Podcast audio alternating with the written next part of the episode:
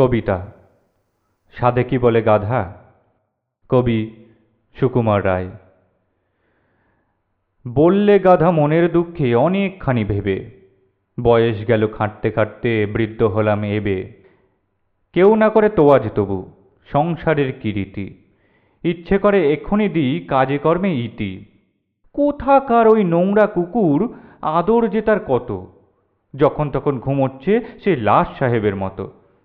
ল্যাজ নেড়ে যেই ঘেউ ঘেউ ঘেউ লাফিয়ে দাঁড়ায় কোলে, মনিব আমার বোকচন্দর আহ্লাদে যান গোলে। আমিও যদি শেয়ানা হতুম, আরামে চোখ মুদে, রোজ মনিবের মন ভোলাতুম, অমনি নেচে কুঁদে। ঠ্যাং নাচাতুম, ল্যাজ দোলাতুম, গান শোনাতুম সাধা। এ বুদ্ধিটা হয়নি আমার, সাধে কি বলে গাধা? বুদ্ধি এঁটে বসল গাধা, আহ্লাদে ল্যাজ নেড়ে। নাচল কত, গাইল কত, প্রাণের মায়া ছেড়ে। তারপরেতে শেষটাক্রমে স্ফূর্তি এলো প্রাণে। চলল গাধা খোদ মনিবের ড্রয়িং রুমের পানে।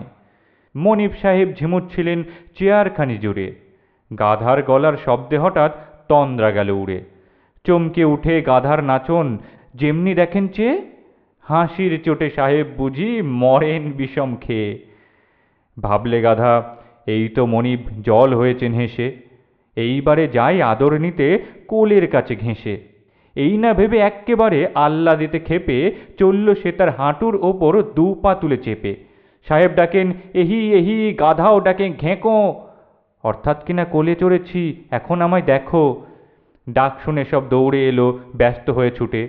দৌড়ে এলো চাকর বাকর, মিস্ত্রি, মজুর মুটে। দৌড়ে এলো পাড়ার লোকে, দৌড়ে এলো মালি। কারুর হাতে ডান্ডা লাঠি, কারুর বা হাত খালি? ব্যাপার দেখে অবাক সবাই। চক্ষু ছানা বড়া। সাহেব বললে, উচিত মতন শাসনটি চাই করা। হাঁ হাঁ বলে ভীষণ রকম উঠল সবাই চোটে। দে দমাদম মারের চোটে, গাধার চমক ছোটে।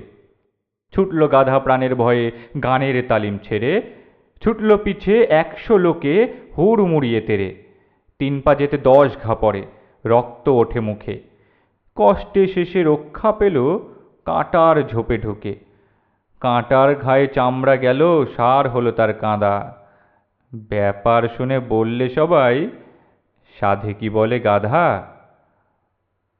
শুনতে থাকুন, সঙ্গে রাখুন শ্রবণ পডকাস্ট।